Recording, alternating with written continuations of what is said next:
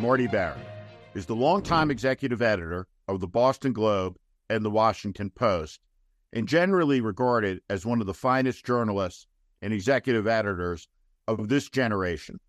An excerpt of his new book has appeared in the Atlantic magazine.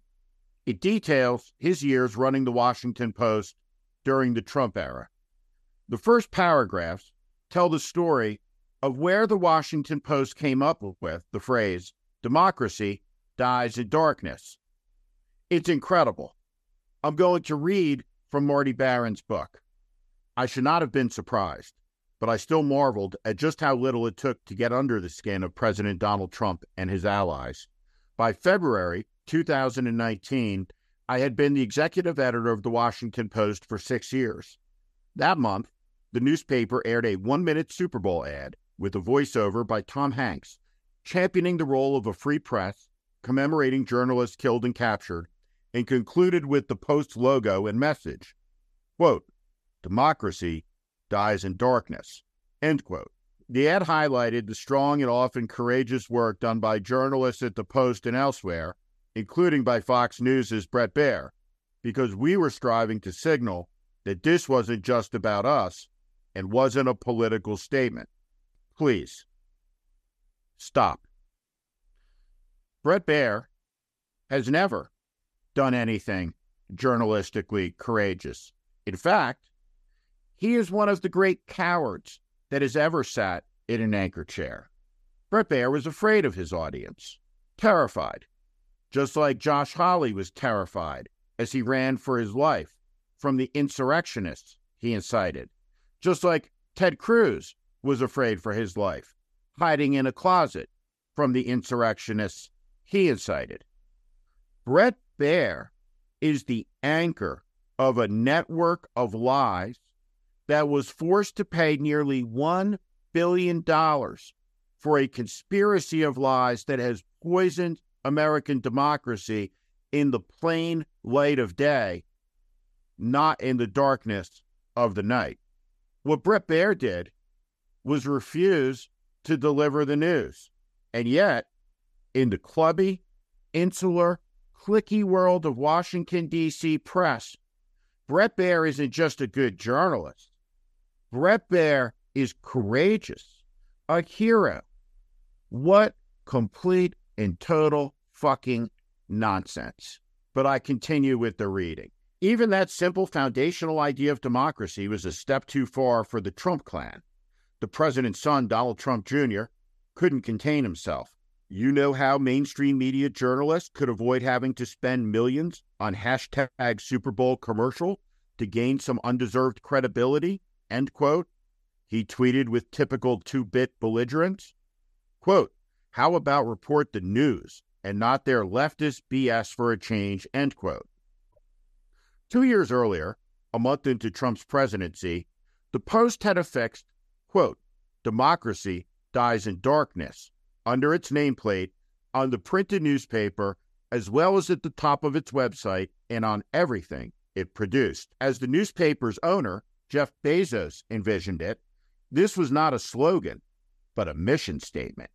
And it was not about Trump, although his allies took it to be. Here's the thing democracy doesn't die in darkness, it dies in the plain light of day, it dies in plain sight. It dies because of lassitude, because of apathy, because of corruption. It dies when a former president of the United States, on the very same day, threatens to execute a four star general, the chairman of the Joint Chiefs of Staff, with no outrage from members of his party. It dies when a former president of the United States leading in his party for the nomination by 50 points decrees that he's coming after the free press.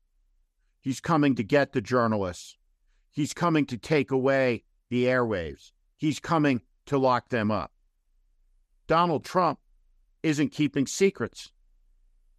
Donald Trump and his MAGA fanatics are telling us every day, all day long, from morning to night that they intend to burn down the American Republic.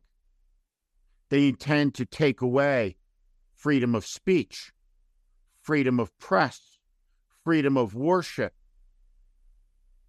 They keep saying it and they mean it. We stand in this country at the edge of an abyss of our own making. We have put our country into tremendous danger, and we have risked the futures of our children and grandchildren because of the recklessness that we all share in. The United States of America is facing a profound crisis.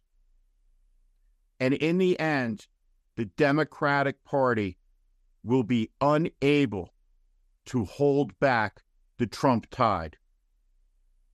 Understand this a party that does not have the integrity and the wisdom to throw Robert Menendez, who was caught red handed with gold bars and hundreds of thousands of dollars of cash sewn into his suit jacket liners overboard for corruption that is obvious and unmistakable and clear to the American people. The standard to serve in the United States Senate is not being acquitted in a criminal trial. And the fact that the majority of the Democratic Party's leaders, from President Biden to Chuck Schumer to Dick Durbin, do not understand that means Donald Trump is on a glide path to winning the next election. His allies have a plan. Their plan is to completely dismantle the American government in six months' time. They've written it out, it exists. They mean it. Why is it that the Democratic Party cannot stop this. Whatever the reason may be, they can't. That means it's in the hands of the American people, not the Democratic Party's Washington politicians.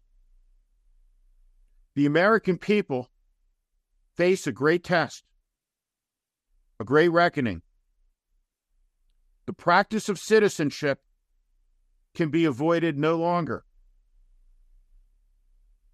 We stand at an hour where every inch of progress that is accumulated against 250 years of time that has lifted the human being from a condition of servitude and economic misery to prosperity and freedom stands to be erased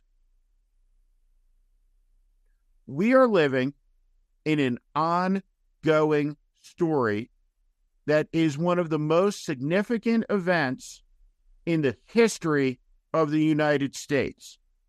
On a seven year basis, the American democracy, founded in 1776, has eroded.